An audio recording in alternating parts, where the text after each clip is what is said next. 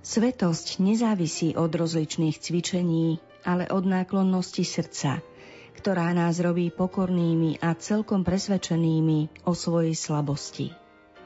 A predsa vždy máme istotu, že sme v Božích rukách a celkom sa môžeme spoliehať na jeho otcovskú dobrotu. Tieto aj mnohé ďalšie slová patria do duchovného bohatstva blahoslavenej reholnej sestry Zdenky Šelingovej, ktoré nám zanechala vo svojich zápiskoch. Pred niekoľkými rokmi inšpirovali vznik útlej knižky s názvom Obeta darovaného života, o ktorej bude reč v dnešnej literárnej kaviarni. Túto tému sme vybrali preto, lebo 30. júla sme podľa cirkevného kalendára slávili liturgickú spomienku na túto vzácnú blahoslavenú a práve 31. júla v roku 1955 sa po pomerne krátkej pozemskej púti odobrala na väčnosť Pripomenuli sme si teda 64. výročie jej úmrtia. Pohodové a inšpiratívne počúvanie vám želá vysielací tým v zložení Diana Rauchová, Matúš Brila a Danka Jacečková. Žení ma očaril, srdce nevesty plane. Moja neha sa dnes mení na oheň, ak neostane nič, len tvoje sprevádzanie. Verím spoj s tvojím môj plameň. Čas, život, toľko srdca môžem ti dať.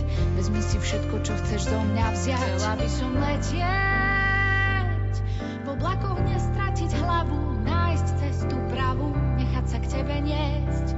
Chcela by som letieť, na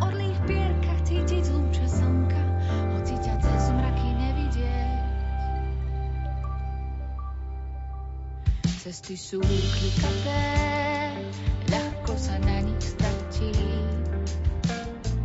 Nechaj mi, prosím, narásť krídla. Čas sa naplňa, darí ti rada vráti. Už nevládzem, daj nech som v tebe silná. Môžem ti dať. Vezmi si všetko, čo chceš do mňa vziať. Chcela by som letieť,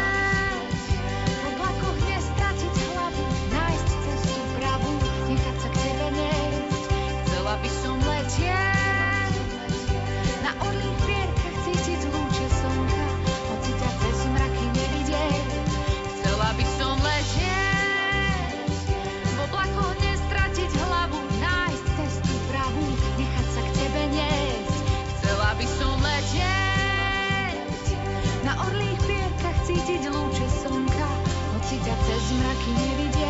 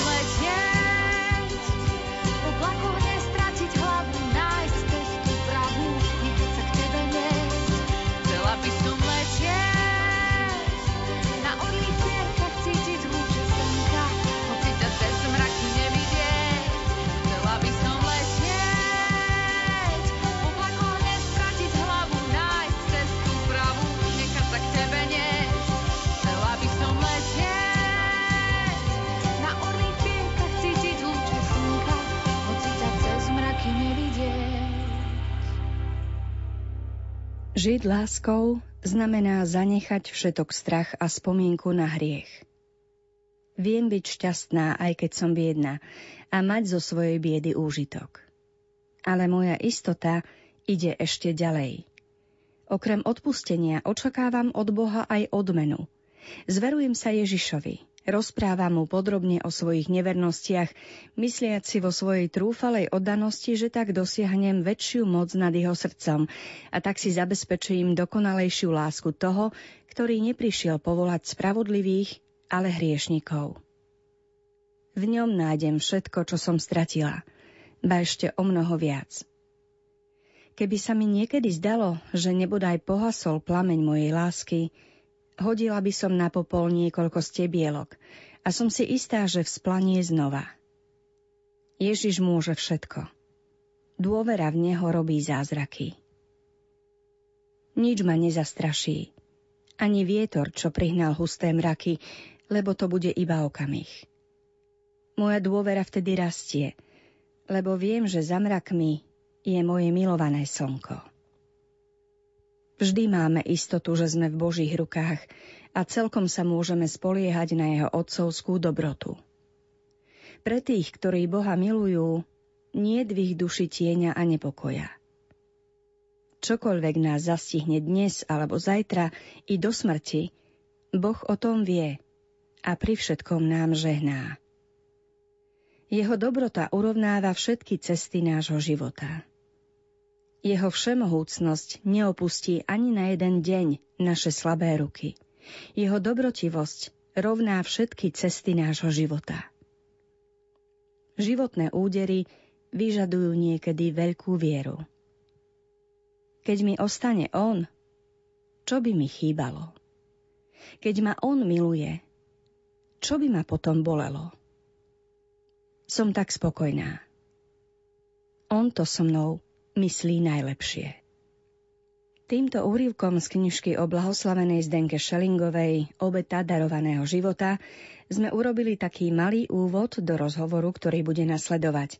Budeme sa rozprávať so sestrou Margaretou z kongregácie milosrdných sestier Svetého kríža, ktorá je spoluautorkou tejto 70-stranovej publikácie.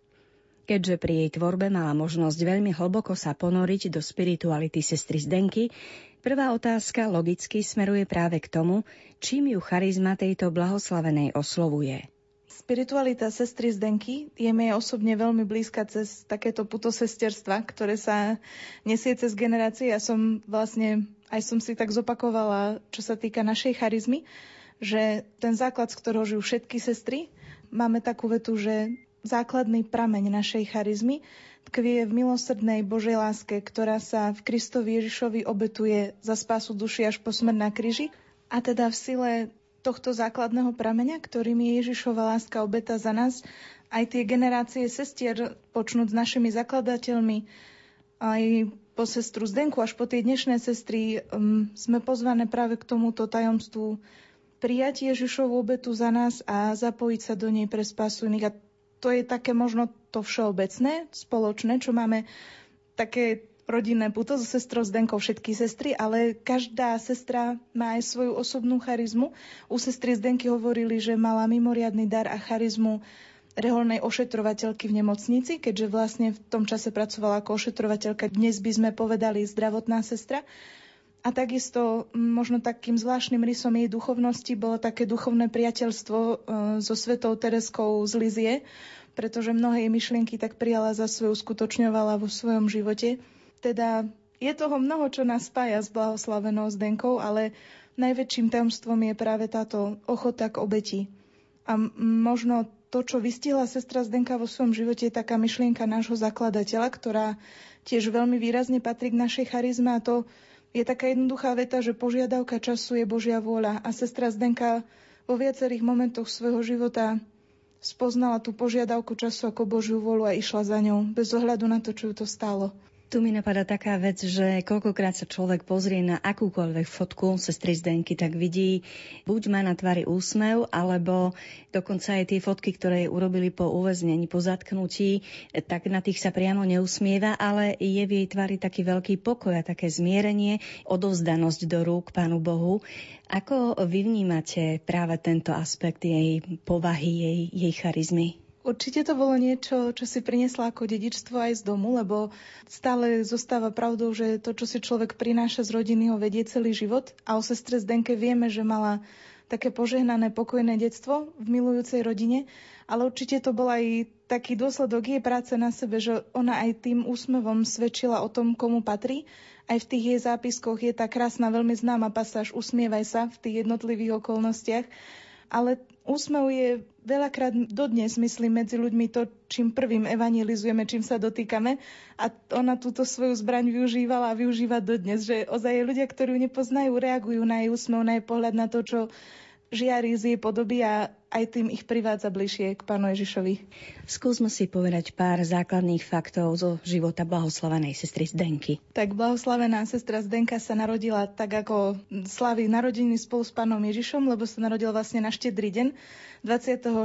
decembra 1916 v Krivej na Orave a potom po 15 rokoch života doma e, sa na základe príkladu našich sestier, ktoré v tom čase prišli pôsobiť do Krive, ona rozhodla nasledovať ten hlas povolania, nastúpila do našej rehole. V tom čase sme mali provinciálny dom v podunajských biskupiciach.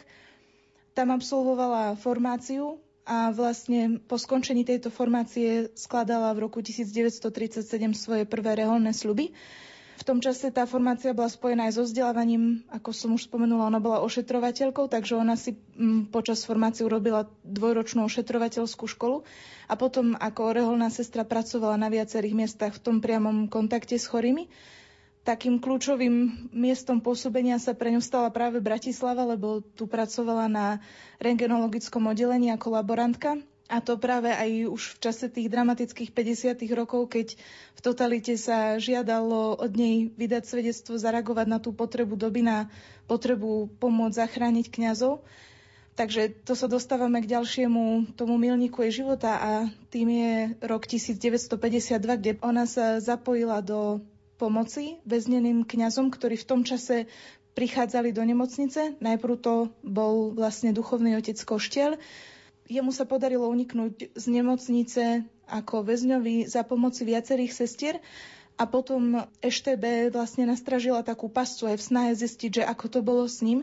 A sestra Zdenka aj s inými spolupracovníkmi vlastne sa dostali do tejto pasce prejavili ochotu spolupracovať na ďalšej pomoci väzneným kňazom držaným v nemocnici a vlastne na túto ochotu doplatili zatknutím. Takže potom od e, vlastne v roku 1952 sestra Zdenka po zatknutí strávila 5 mesiacov vo veľmi tvrdej vyšetrovacej väzbe. Práve tam bola podrobená aj tým neludským výsluchom spojeným s mučením a tam vydala takéto krvavé svedectvo. A potom e, vlastne vo vezení strávila relatívne krátky čas na to, aký vysoký mala rozsudok, lebo po troch rokoch ju a pobyte vo viacerých väzeniach ju pre veľmi vážny zdravotný stav na následky mučenia tým, že sa u nej rozvinula aj rakovina, potom bola prepustená na amnestiu.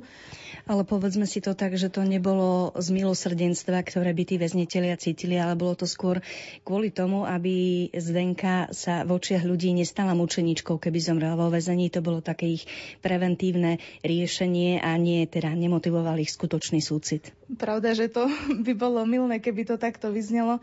Áno, naozaj mnohí vlastne takíto ľudia už zlomení vyšetrovaním boli prepušťaní, lebo jednak ich už nepovažoval za nebezpečných a jednak naozaj chceli zabrániť takej ako keby rozšíreniu úcty voči týmto mučeníkom.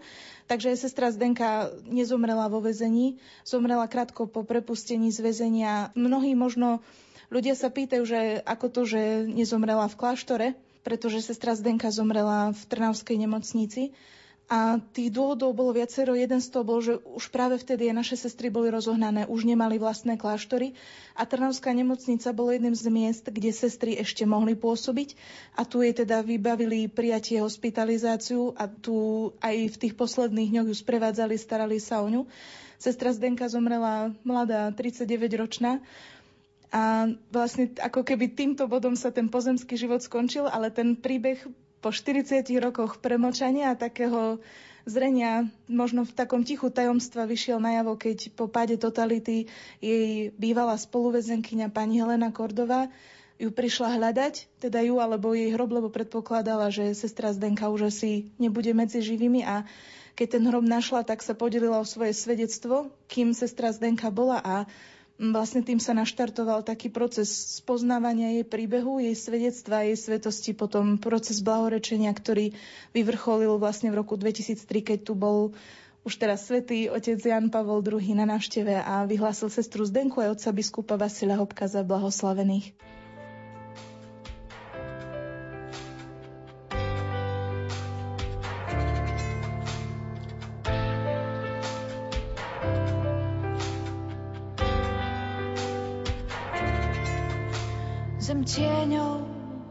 Zem múdrych, tvarovaná pravda, farebná slepota. Zem, čo miluje, slabosť silných, zem, čo zlepšuje aspekty života. Zem, v ktorej prežijú iba tvárny pre spoločné dobro, rovná daň. Zem vzorov, zem slávnych, kde pri žiadnom slove kroku nie si sám. Ak steny majú uši, nech počúvajú odkaz ženy, čo leží na zemi. Že milosrdné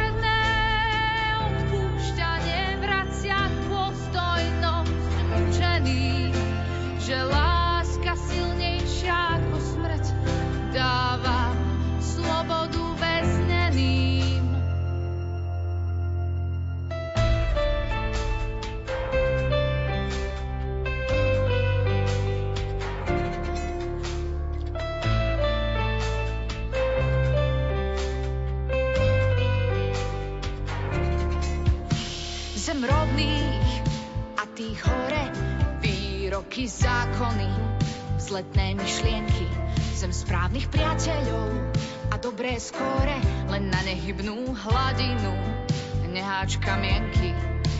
Ak steny majú uši, nech počúvajú odkaz ženy, čo leží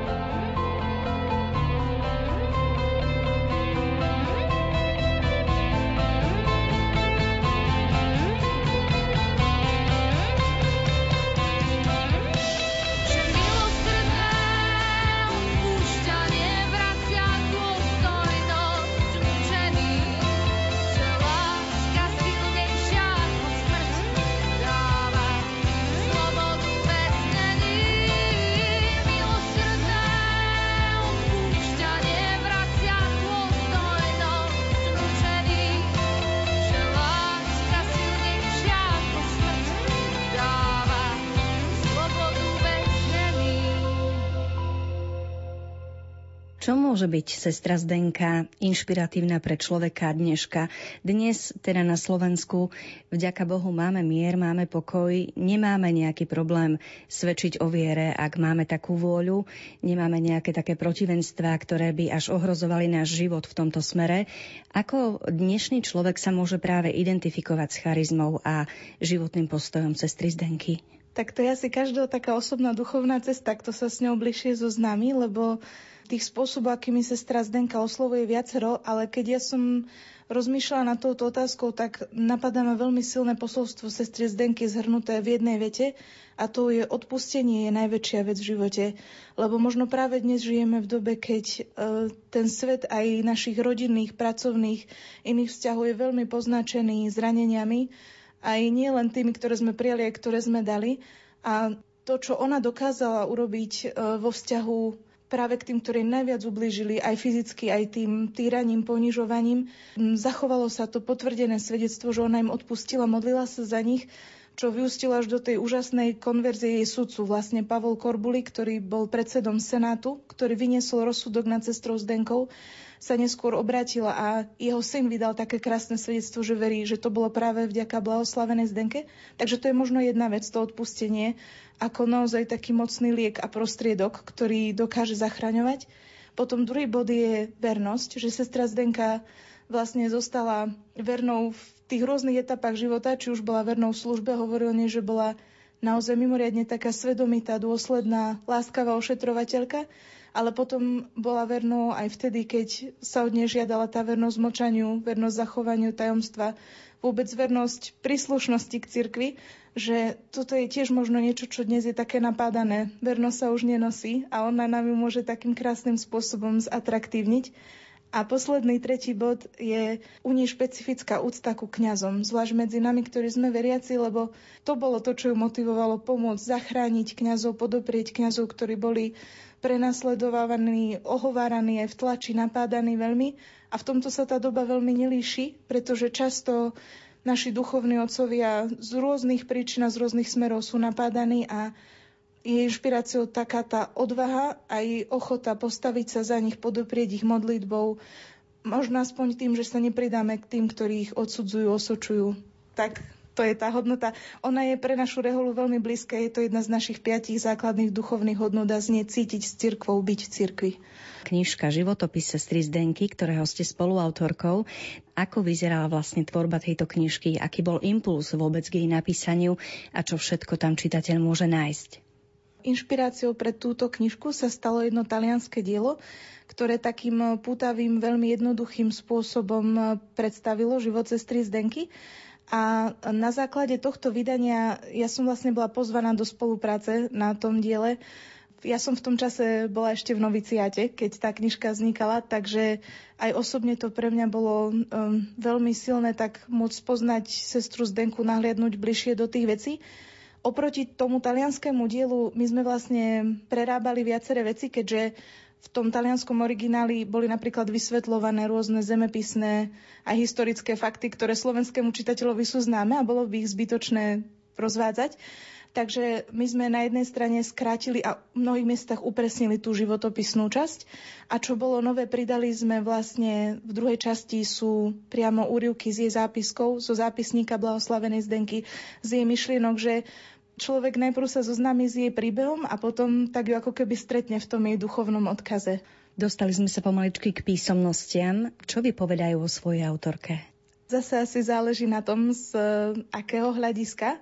Ehm, my sme dostali aj vyjadrenia odborníkov, že aj to písmo a obsah tých listov vypovedajú o takej hlboko zrelej ľudskej osobe, odvážnej, úžasnej v tom, že bola opravdivou, dokázala sa zasadiť za to, čomu verila. Možno zo stránky takej duchovnej tá jej písomnosť um, vypovedá práve o už spomínanej takej jej duchovnej blízkosti voči Tereske z Lizie, lebo mnohé jej myšlienky natoľko preberá, príjma za svoje a trošku ich mení, že nadobúdajú taký, taký špecifický jej oteň a sú to také krásne, jednoduché, niekedy jednovetvé myšlienky, ktoré človeka môžu sprevádzať. Pre mňa osobne je veľmi silná tá, že Ježiš môže všetko, dôvera v Neho robí zázraky.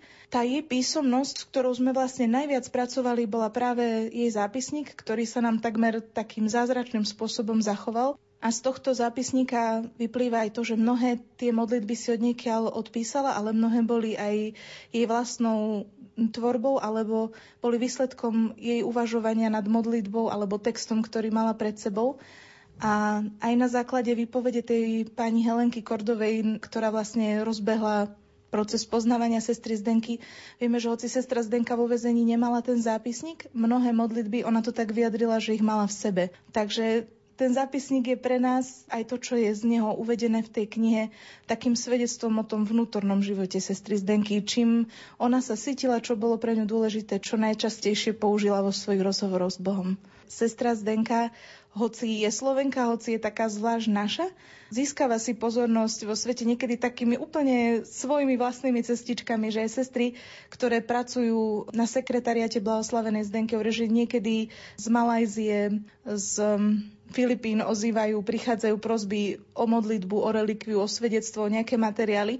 Takže v tomto prípade by sa dalo povedať, že Zdenka ako keby sama tak si získava nových aj duchovných priateľov. My sme mali veľmi kvalitnú knihu od um, profesora Habouštiaka predtým, ale to bolo, dalo by sa povedať, také ťažké, také náročnejšie čítanie, takže táto kniha je takou snahou približiť ju takým menej náročným ľudským spôsobom, pútavým, možno naozaj, že nie je ťažké prečítať tú knihu a človek, keď ju vezme do ruky, tak uh, sa tak na prvý kontakt so známy, so sestrou Zdenkou potom už môže, ak chce, ten kontakt duchovný s ňou prehlbiť cez iné diela. Máte aj svoju obľúbenú pasáž v tejto knižke? No, pravdu povediac, e, mám. Je to tá časť až úplne na konci. Je to jej modlitba. Mne osobne je veľmi blízka aj preto, že e, v čase, keď táto knižka vznikala, keď ja som s mojimi spolusestrami prežívala svoj novicia, tak to bolo takým, my to povieme, že bola naša hymna, ale tie slova sami o sebe sú takou jej, jej vyznaním odovzdanosti a tá modlitba znie, čo mám prosiť od teba, oče, neviem, ale ty vieš lepšie, čo mi treba, ty ma viac miluješ, ako ja mám rada samu seba.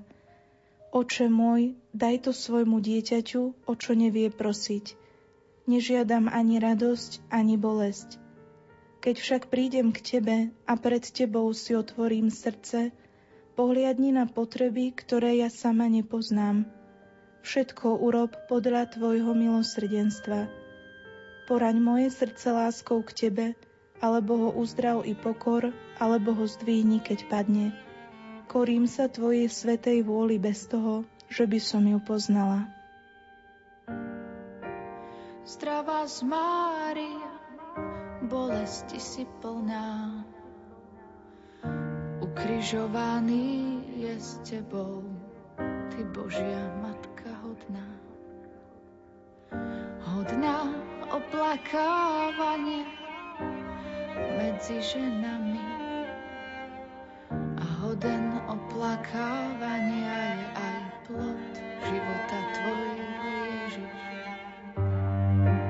Svetá Mária, Matka ukrižovaného, vyproznám Tvojho Syna ukrižovateľom. Vyproznám milosť teraz, ale i v hodine, v hodine našej smrti, tak ťa prosíme.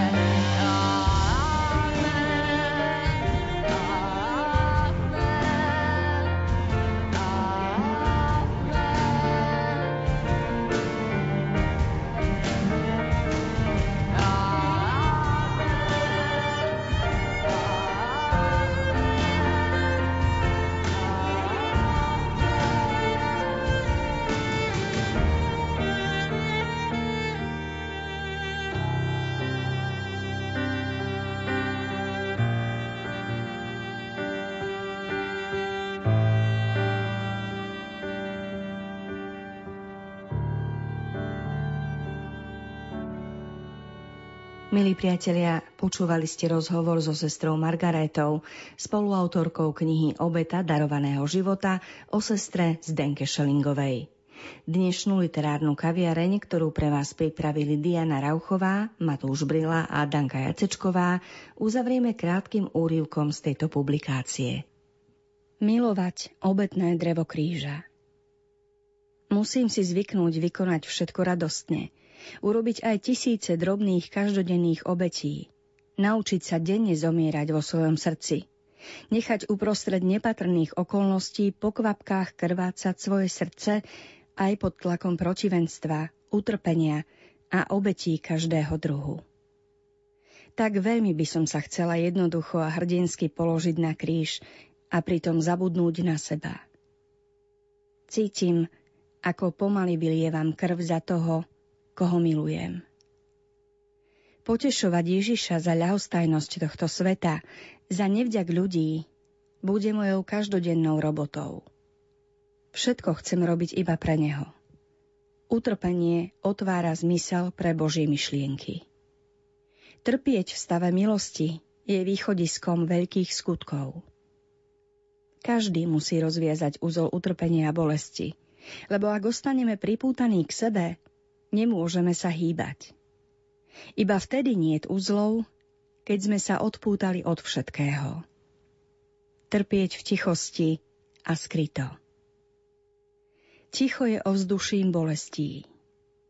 I na Kalvárii sa mlčalo. Keď sa žalujeme, keď hľadáme potešenie a útechu, stráca sa to, čo je na bolesti najposvecujúcejšie. Okrem lásky, Všetko na svete je utrpenie. Veľkosť Ježišovho utrpenia mi dáva pochopiť a oceniť jeho veľkú lásku. Preto i moje bolesti sa musia celkom stratiť v láske. Všemohúci večný oče, príjmi za obetu sveté srdce tvojho jediného syna, čo ťa láskou pripomína so všetkými jeho činmi, čo na zemi konali ním, ako za dosť učinenie za každodenné pochybenie, za všetko, čo som zanedbala. Dnes, včera, v oči Božej láske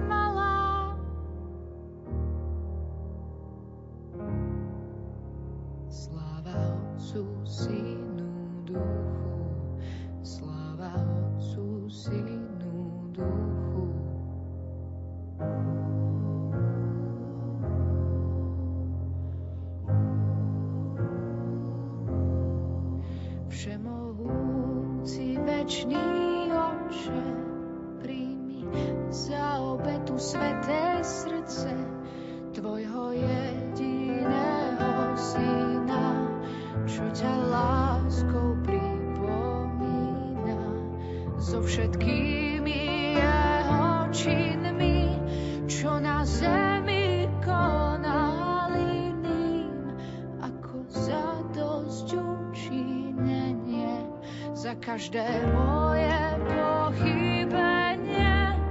Všetko dobré, čo som robiť mala, v čom som denne zlyhávala.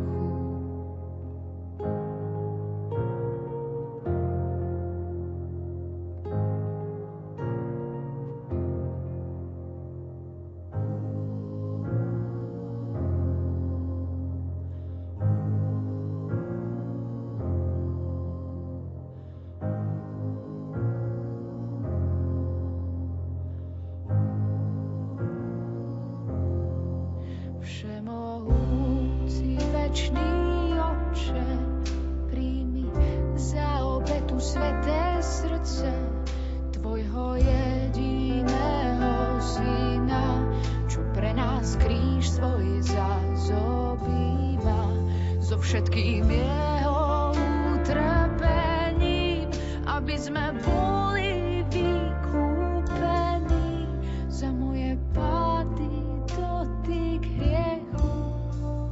Myšlienky, slova, skutky, píchu, za dobré, čo som zanedbala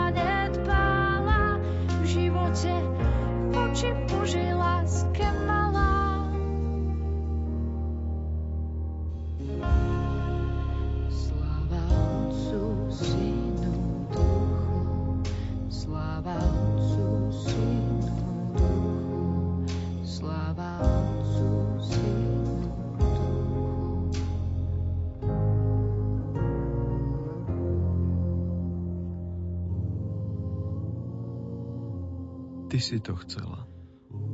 Veľká šľachetná duša. Obetovala si sa, aby si žila šťastnejšie. Zachovala si svoje nebeské povolanie. Letieť bez ustania. Priletieť jedným rozmachom k svojmu neviditeľnému ženíchovi, ktorý ťa povolal z neba. Nepatríš už zemi, pretože patríš nebu. Mystický orol. Chcel by som letieť. Chcel by som napodobniť orly. Tebe slaví silu má. Teba silný chválu vzdá. Ty si slávny, majster môj. Ty si Ježiš, lásky zdroj. Moje srdce pokoj má.